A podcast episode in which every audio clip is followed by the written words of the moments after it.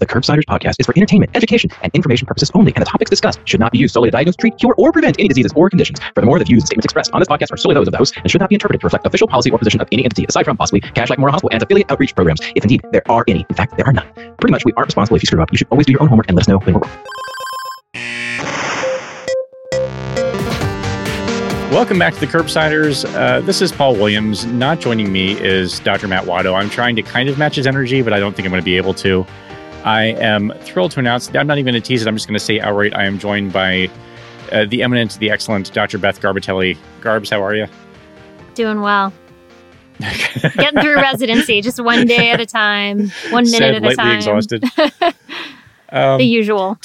Yeah, I just I still don't know how anyone does this during residency. Um, but we'll we'll talk offline.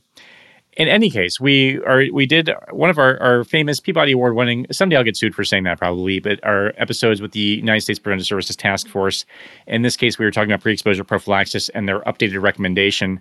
Um, before we get into who we talked about, I'm just going to remind you that we are the internal medicine podcast. And we use expert interviews to bring you clinical pearls and practice changing knowledge.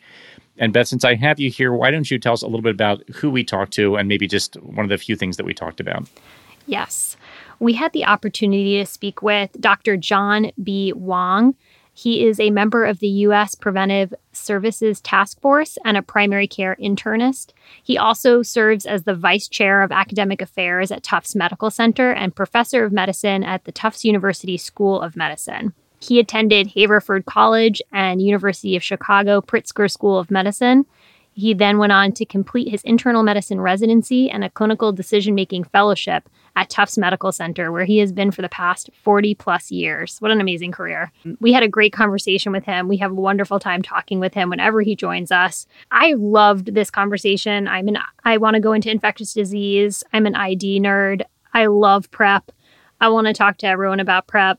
Um, he highlighted, you know, some of the really nice patient-centered elements of this recommendation, um, and gave us some good kind of tips and inspiration for us to be more um, active and upfront in our history taking and sort of being more proactive about talking to patients about prep.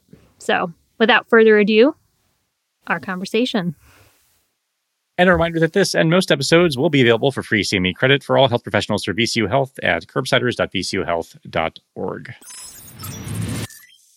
Welcome back to the Curbsiders. Uh, we we've been talking for a little bit now, and uh, we are thrilled to welcome Dr. John Wong uh, on behalf of the United States Preventive Services Task Force to talk about an exciting topic. We're going to talk about their recommendation uh, regarding the implementation of PrEP. But before we even get there, um, we usually like to get to know our guests a little bit better. And you were just saying, John, that your wife is a professional musician, which may have not even been your fun fact, but I, I want to catch this on the air. Tell us, um, tell us a little bit about that. Who, what does, what does she do? Not that we're, you know, not that she can even defend herself, but you've caught my interest. No, she's a, a professional violinist. She's uh, played in the Honolulu Symphony, which is where I met her. And uh, as she phrases it, the only reason she would live, have leave, left Honolulu was to come and marry me. So I'm in a good place. Oh, that's very Oh, sweet. that's beautiful. What a beautiful love story. All right. Well, we've covered the, uh, the interesting fact outside of medicine. Were there any other hobbies that you wanted to share? It sounds like you might have had something else locked and loaded that was not that particular fact. Well, there's a number of possibilities that I spring to mind. The, the one probably no one else knows of except my family is that uh, I collect Marvel comics. And I got that from a friend of mine, uh, actually a cousin, who uh, unfortunately just passed away. And so it's sort of the memory of that. And so, gosh, um, 50 some odd years ago, I was already reading Spider Man, Iron Man. My favorite was Daredevil. oh, well, the movie really failed you on that one. I feel like that's the one in the franchise. It's that about the character, right. okay? Somebody Is who Ben Affleck has a, listening? hair, yes, a visual impairment who is able to do amazing things in contrast to, say, some of the others. Yeah, it does have a pretty good story.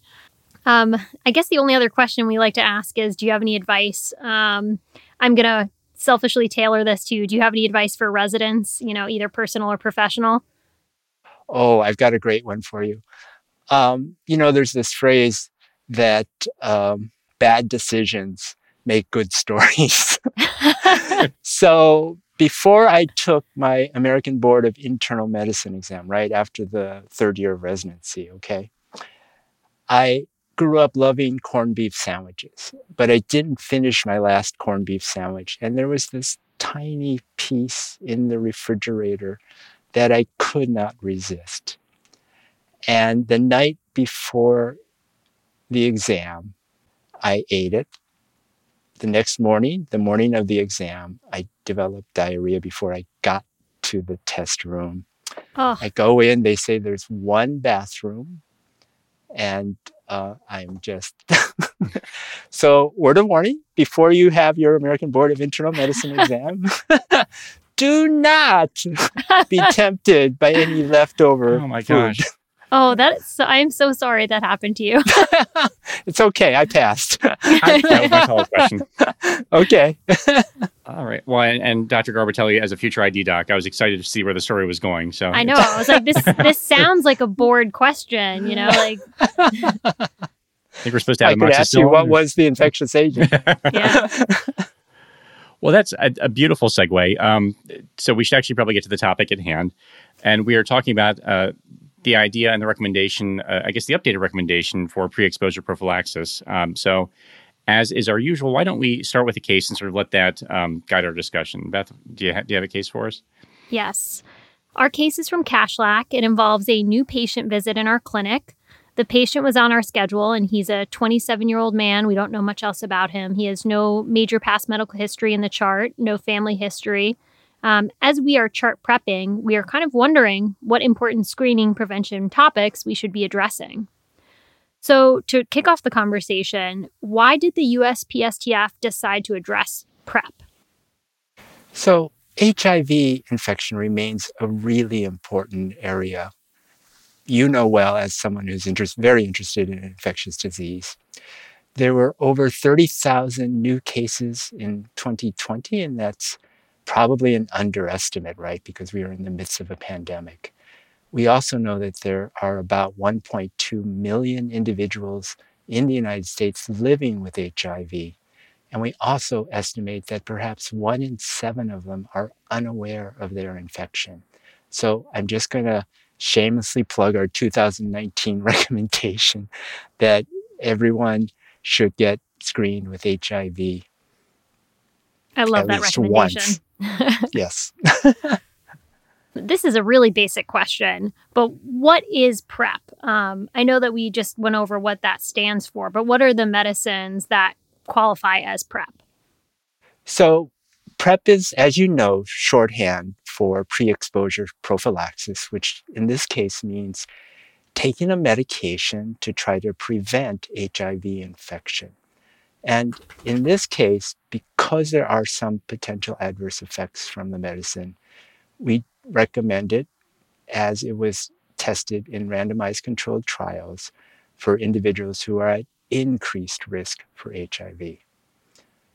So, our new recommendation statement, Paul, as you asked about and mentioned, is that we continue to recommend pre exposure prophylaxis or PrEP for individuals at increased risk for HIV to help prevent HIV infection.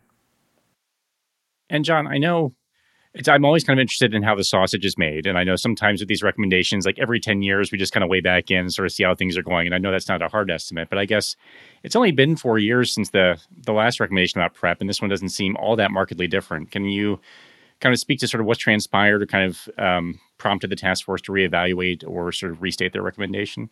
Sure, Paul. You know, we always seek to update our recommendations. And on average, you know, we aim to do them around every five years. And, and as you noted, this was a bit earlier than we usually uh, do them. And in particular, what motivated us is that there is now a new form of PrEP. So initially, there was one oral version. Now we have a second oral version. But most importantly, we now have an injection for it. And that is key because now we can work with our patients to help tailor the most appropriate medication, the one that they are most likely to take because either form of medication is both safe and effective, but they're only as effective if they're taken as prescribed. And so, if a patient's more likely or would prefer to take a daily pill, we have an option for them. We've had an option since 2019. But now, for those who would rather not take a pill, but sort of take a shot every other month, we have an option for them.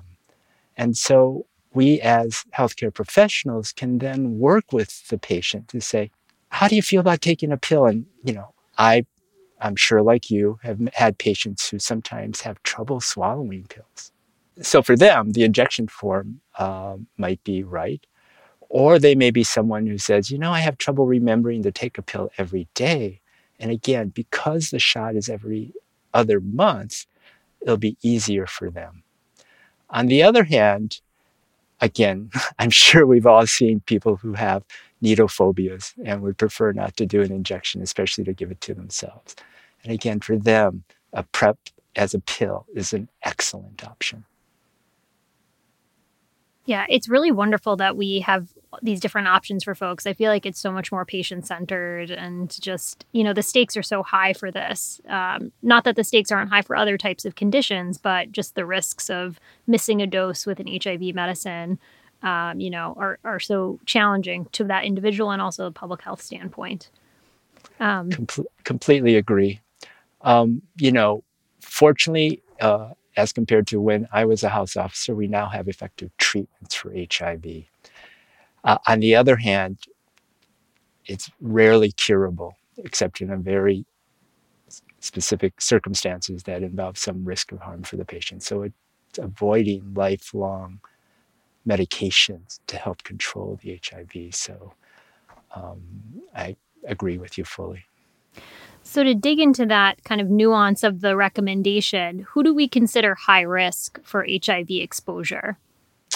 Yes, uh, it's really important. The factors that place an individual at increased risk for HIV include activities specifically. And the activities include having sex with someone who has known HIV, having had a sexually transmitted infection yourself within the past six months, not consistently using condoms or not using condoms at all when having sexual activity, particularly with a partner who may be at increased risk. And also sharing drug injection needles, syringes, or other equipment it's important for people to know that those activities can place them at increased risk for acquiring HIV. And we now have effective methods, as we just talked about, that can help keep them safe from acquiring HIV.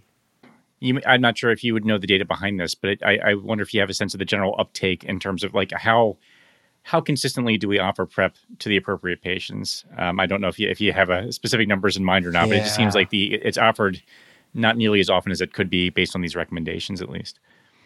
I think you're absolutely right. I don't have a specific number, but it is clear it's being underutilized.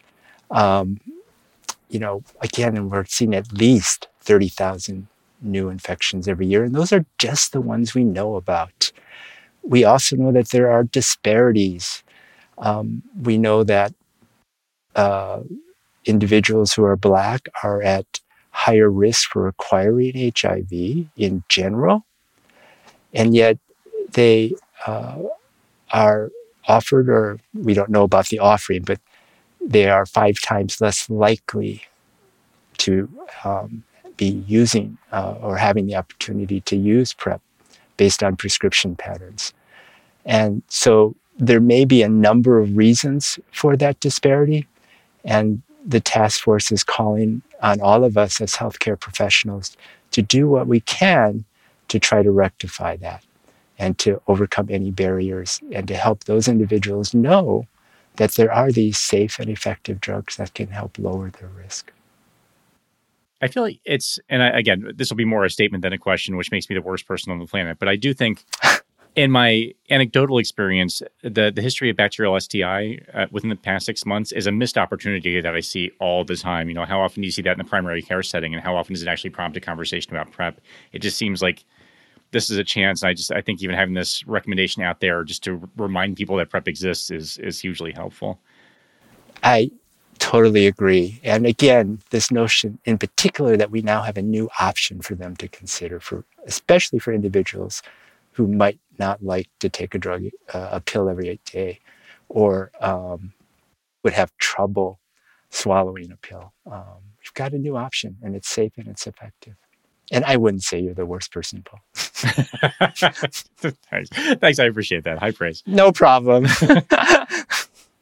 I completely agree, Paul. I mean, I think these um, these recommendations really address the fact that yes, we want to be focusing on high risk populations, but that the term high risk encompasses way more people than I think people might have previously included in their in their sort of framework for thinking about pr- who to offer PrEP to. And I think it's important that we highlight that. Um, and I'm also copy, copying you, Paul, because I'm just making a statement now too. Can I make a friendly amendment to avoid some of the possible stigma associated with saying high risk? we actually now use the word increased risk. And that in part represents the spectrum of activities that place individuals at different risk for transmission. Um, and so it's a slight modification of our recommendation statement, but it's in essence the same recommendation, but just using the term increased risk. I, I think that's an amazing distinction. I was going to actually this this actually dovetails nicely with the other point. Again, more statements that I'm making here.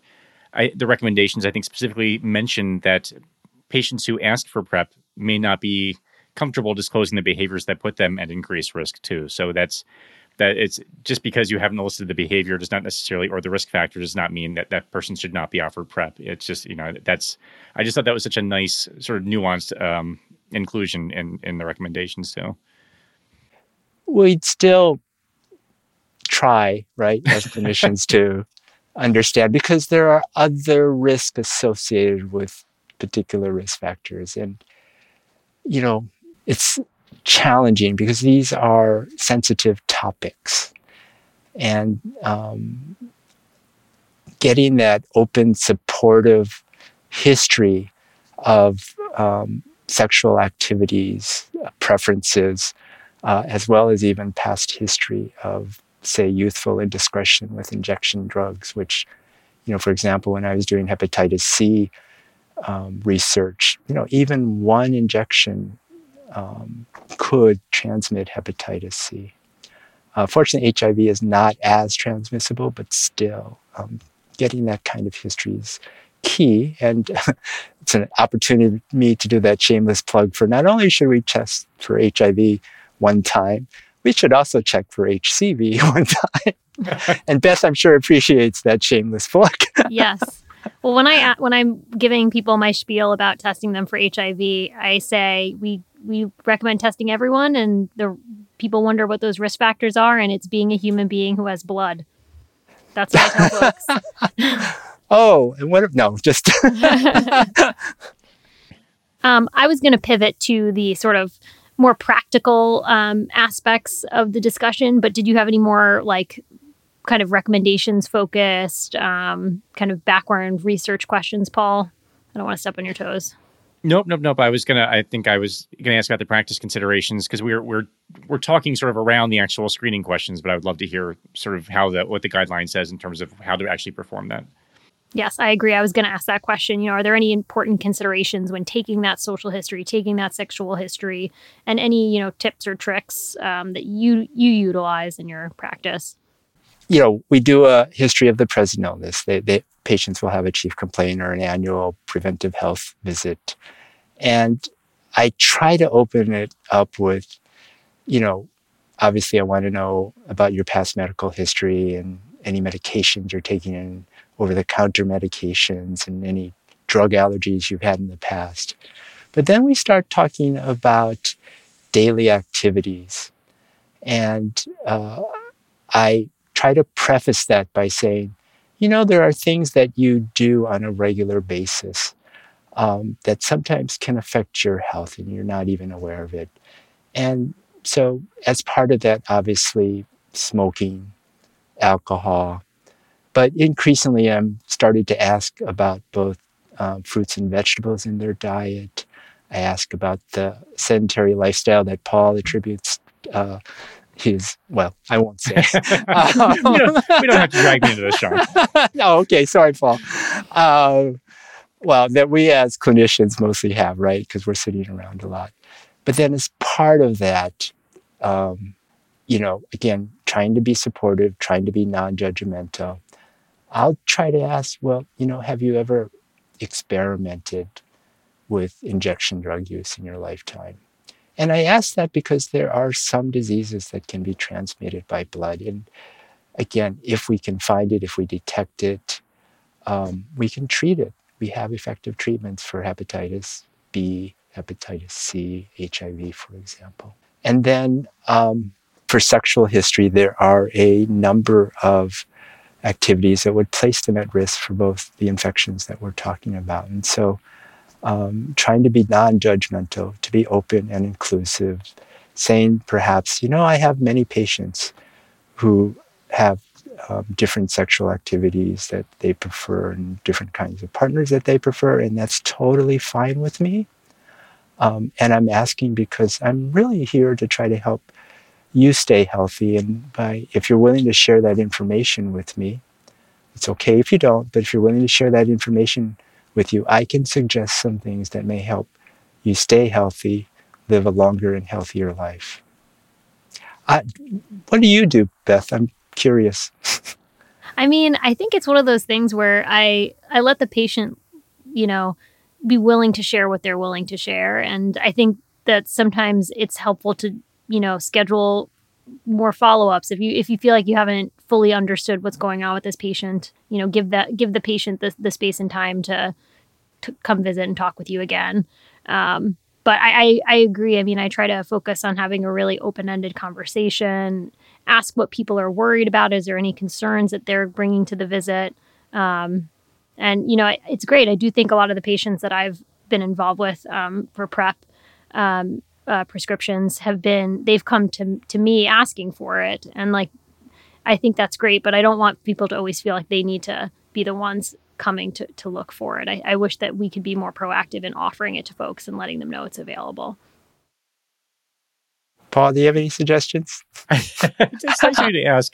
I do. I do actually think that being kind of templated in your approach normalizes the entire discussion. You know what I mean? Like it's if I even if I have someone who's yeah, hi, nice to meet you. I'm Mr. Smith. I've been married to my wife for 47 years. Even if they open with that line, I would still want to get the sexual history. Well, you know, who are your sexual partners and what does sex mean to you? And if I, you know, if you ask the same question the same way every single time and still give someone a chance to answer, they realize that you're not asking out of specific judgment. You're not tailoring it to who they are. It's just part of your health assessment. And I, it just seems to um, sort of create a non-judgmental space that way. So I, I try to keep it just as even keeled and sort of, because I know with learners, and now I'm talking too much, but since you're nice enough to ask, we we we're trained to be so sensitive that we hype it up that patients might go into a panic. Like I ask this of all my patients, sometimes it's sensitive. I don't want to hurt anybody's feelings, so you don't have to answer if you don't want to answer. Like it's, it's so like nervous about asking the questions that the patient's like, oh my god, what are they going to ask me? So like I think if you just you know yeah. in the same way that you ask what medications do you take and just kind of keep it relatively part of the health history and not this sacred separate thing, yeah. it just seems to go better overall.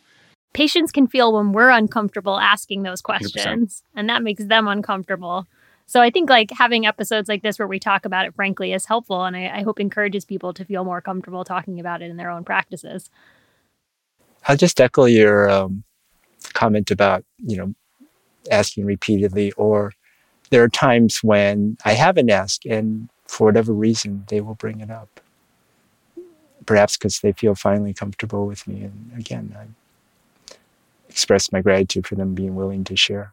It's a big, it's a big for me, for them to trust us with things that they won't tell anybody else necessarily. So, I mean, that's what makes that job humbling. But I guess along along those lines, I know looking through the evidence review, it looks like the task force looked at some specific screening instruments to kind of identify um, patients who are at higher risk. Was there a recommendation to use any of those, or are we just supposed to take our very good history and and let that guide us? So uh, the quick answer is we call out, that out as a research need we found uh, our evidence review team um, scoured the literature, uh, both for the um, 20 randomized controlled trials that they found uh, involving over 32,000 uh, patients, uh, demonstrating the effectiveness and safety of PrEP. But in addition to that, they found 12 studies trying to look at risk instruments, sort of like the cardiovascular pooled cohort equation as one example to say, is there some kind of questionnaire that we could give that would give us an accurate, sensitive, and specific uh, way to identify individuals who are at higher risk for HIV uh, and excellent candidates for PrEP? And uh, I'll just say that when we looked at that data, it just wasn't of sufficient accuracy for us to make a recommendation. And as a result, um, we are calling for additional research to try to help discover those kinds of tools. Um, uh, perhaps even for individuals who may not be willing to um, express why they might be interested in PrEP. Um, this is going back to sort of the options. I know we talked about that a little bit at the beginning of the show, but can you walk us through the different formulations for PrEP? Um, just kind of like that brief, what you might give. Say our 27 year old patient is interested in starting PrEP and he wants to hear more about the options available to him. Sure. Um, there are two uh, daily pill options. Uh, one is uh, tenofovir disoproxil uh, fumarate in combination with emtricitabine. um, some a mouthful generic- as always. the uh, the letters uh, that are typically used for that are uh, TD uh, TDF uh, FTC, but uh, I'll for once use the brand name for that, which is Truvada. And then the other version of tenofovir is called alafenamide with, again, emtricitabine. And the letters that are sometimes generically used for that are TAF FTC. And that's uh, brand name is Descovy. Now, one distinction between those two drugs is that uh, I'll go with the TDF FTC, uh, the tenofovir uh, uh, Truvada version said it one more time. Um, that is approved for adults and adolescents weighing more than um, 77 pounds uh, or 35 kilograms uh, in adults and adolescents uh, for sexual transmission. The uh, newer TAF FTC version, however, is not FDA approved for uh, the recipient of vaginal sex because it has not been studied in that population is the one distinction I would make between those two oral drugs. And the cabotegravir is the injection form. And as a startup, you would take uh, an injection initially, and then one month later, and after that, it would be every other month. Now, for all of those, taking them as prescribed is very important but there are also, um, again, um, depending on when in that you may have missed a drug, there are um, recommendations for what to do if you should miss on occasion taking your dose of the medication. And uh, I would refer uh, listeners to the package insert or their trusted source to figure out uh, what to do when uh, a dose is missed. In our patient, we said that he's a healthy 27 year old. Let's say when we talk to him, we take that good history and, you know, he doesn't have any medical conditions. Maybe we even grab some initial labs and, you know, he's got very normal liver function, normal kidney function, things like that. Are there any considerations that we should take into account when prescribing these medicines? Um, for folks who might have other conditions? Are there any like red flags or concerning um, organ issues that we should be aware of? You know, the, the trials suggest that, um, again, depending on the oral or the injection form, that the adverse effects are for the most part um, what I would say not lifelong or significant. They tend to get better. They are things like nausea, occasionally you can get a bump in the kidney function. tends to get better or go away, and um, certainly has not been shown to necessarily. There uh, are some subtle weight gain with some of them, and uh, not a lot of weight gain, but some. And then with the injection form, uh, as with you know pretty much any injection, you can get some site reactions to the injection. I think what's most important, though, Beth, and I'm sure this is true for your practice, is working with the patient to figure out which form would they be most likely to take on a regular basis? Which would they prefer? Um, the other part of this, just to elaborate a little bit further, is whichever form they take, it's important that they come back for regular checkups because these are highly effective um, and safe um, PrEP medications. But occasionally, an individual may acquire HIV despite that. And so it's important for individuals to come back for regular HIV testing because although PrEP is safe to prevent um, reception, it's not an effective treatment for HIV infection. And then it places that individual also at risk for transmitting infection to others. Yeah, thank you for highlighting that. And how frequently should we be having these patients come back in for HIV screening and STI screening? Yeah, uh, about every two to three months. And, and thanks for mentioning the STI um, screening because, as you well know, PrEP is safe and effective to prevent HIV infection, but it doesn't prevent sexually transmitted infections. So it's really important to make that clear with patients that yes, this will prevent HIV, but it does not help prevent any of the other sexually transmitted infections. And we should have you come back and not only get tested for HIV to make sure you haven't gotten HIV, but also any sexually transmitted infections that we can treat.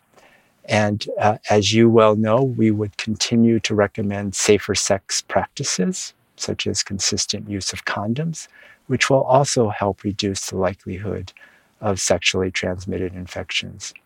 And um, one important consideration that I did not mention when I spoke about harms is there has been a concern about whether or not taking PrEP would lead to an increase in sexually transmitted infections. And to date, we have not seen that in the signal, a signal for that in the studies um, that I mentioned, you know, the 20 randomized controlled trials with over 32,000 patients. Um, I will say the vast majority of those trials handed out condoms at the same time that um, they were involved in this in the study. So we're talking about a benefit from PrEP that's over and above condom use. I feel like that's something we should implement into our practice as well, even for patients we're not giving PrEP to, just give them kind of a goodie bag on their way out the door. oh, like the dentist office, right? Yeah. That's well, it, it, one of my current mentors, and who's referenced often on the show, um, Daryl Moyer talks about whenever you're having a conversation about your PDE five inhibitors, um, that that is you give out condoms at the same time. Like that is your chance to sort of revisit sexual health and that kind of stuff. So it's like there's never a wrong time to bring it up unless I guess it's like an acute dental complaint, and even then maybe. um, John, I wanted to ask in terms of the monitoring. So you mentioned we're having people come in probably every three months for HIV, possibly STI testing, checking their renal function which HIV testing should we be doing? When I think about HIV screening, I think about the antibody with the P24 antigen, I guess the fourth generation test. Is that sufficient, or should we also be doing um, RNA viral loads for patients who are on PrEP? It's a, it's a really important question. And, you know, we used to only have the antibody test, and now we have joint tests where you can test for both the antigen antibody and the antibody. And uh, if it's a new patient at first visit, we can inquire about whether or not they've had a possible exposure recently, because it takes weeks before uh, antibodies will develop. And uh, in fact, even during the trials, some of the breakthrough infections were because of HIV being present at the start the HIV infection had been present at the time of enrollment. So the failures were not because the PrEP failed, but, but because we or the trialist failed to detect the HIV at onset. So the recommendation is to test for both the antigen and the antibody, usually at that first visit before starting, as well as potentially other uh, sexually transmitted infections, as well as getting perhaps some baseline laboratories with regard to liver, which um, uh, can be a concern, and uh, hepatitis B and hepatitis C perhaps too. And then one other kind of counseling point question uh, How quickly does PrEP become effective in preventing HIV transmission? You know, it's a question that when we look at what was done, we don't know how long it takes to get to maximum effectiveness. It was not examined with, say, different doses of the drugs. Um, if you look with the tenofovir pill versions, we usually think that um, you know three to four doses will get you normally up to close enough to steady state.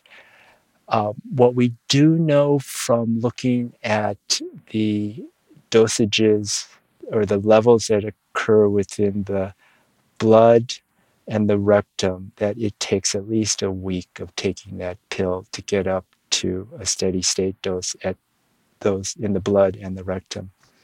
For the vaginal cervical area, it takes about three weeks to get up to that level. For cabotegravir, again, we don't know how long you have to take it to get up to steady state. We do know that after you get at least three doses, you're about at the max. But again, that's going to take um, one month, second month, and then the fourth month.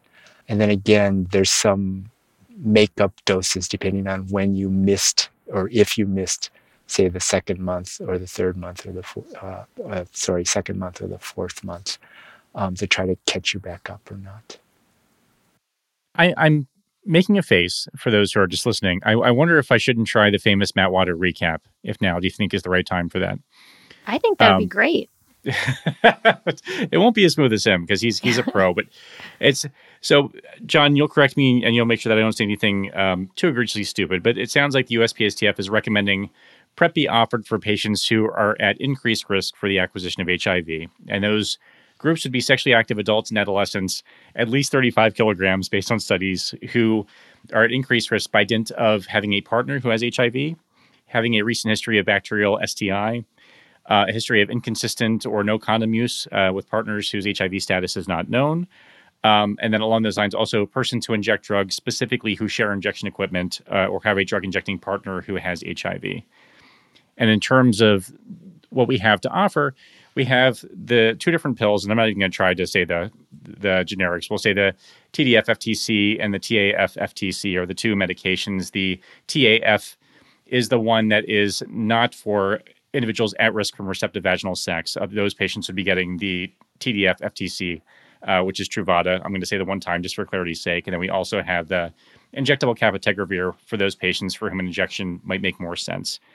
We'll be screening for this higher risk just by taking a good question, by doing a good history, because we're all great primary care doctors.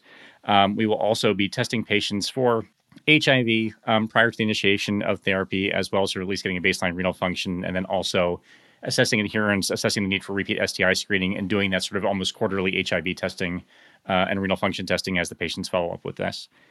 And then, of course, this is not sufficient just to treat or prevent all STIs. So we're talking about safer sex with consistent barrier contraception if we're able to, and sort of just um, safer sex practices in general. Did I say anything dumb or misstate anything or miss anything egregious?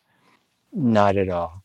But most importantly, working with the patient to figure out what might work best for them. Excellent. All right. I think that's all the questions that I have, John. Dr. Garbitelli, any questions from you? I think that was a pretty good take home point too. Do you have anything else to plug? Any resources that you, you recommend for folks to utilize when thinking about this issue? Thanks so much for asking that, Beth. The CDC has a wonderful set of guidances, recommendations that are appropriate for both us as healthcare professionals as well as for patients. We also at the task force have a um, PDF both for patients and clinicians, and it has to do with let's talk about PrEP and uh, HIV prevention. And uh, I'll do one more shameless plug. We have an app. I was going to say, you guys have a great app. It's a good app. it's called Task Force Prevention, and uh, um, it's you know available for download for Apple and Androids. That's terrific. Good to know about. Um, great. Well, this this has been extraordinarily helpful. Thank you for taking time to talk with us about this important topic, and, I, am sure we'll talk to you again soon uh, about future recommendations. So thanks so much, John. Oh, thanks so much for both of you, and thanks for helping us get the word out. Really appreciate it. This has been another episode of the Curbsiders, bringing you a little knowledge food for your brain hole. Yummy. Still hungry. I never know what's going to come, but that one that one was okay. Still hungry for more? Join our Patreon and get all of our episodes ad-free, plus twice monthly bonus episodes at patreon.com slash curbsiders. You can find our show notes at thecurbsiders.com and sign up for our mailing list to get our weekly show notes in your inbox, including our Curbsiders Digest, which recaps the latest practice-changing articles, guidelines, and news in internal medicine. We are committed to high value practice changing knowledge, and to do that, we need your feedback. So please subscribe, rate, and review the show on YouTube, Spotify, or Apple Podcasts, and email us at askcurbsiders at gmail.com.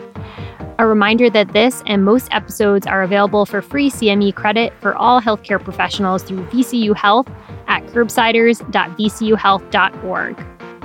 A special thanks to our writer and producer for this episode, Dr. Beth Garbitelli, and to our entire Curbsiders team. Our technical production is done by the team at Podpaste. Elizabeth Croter runs our social media. Stuart Brigham composed our theme music. The great Chris, the True Man Chu, uh, moderates our Discord and handles other social media stuff. And until next time, I remain Dr. Paul Nelson Williams. I've been Beth Garbs Garbitelli. Thank you and good night.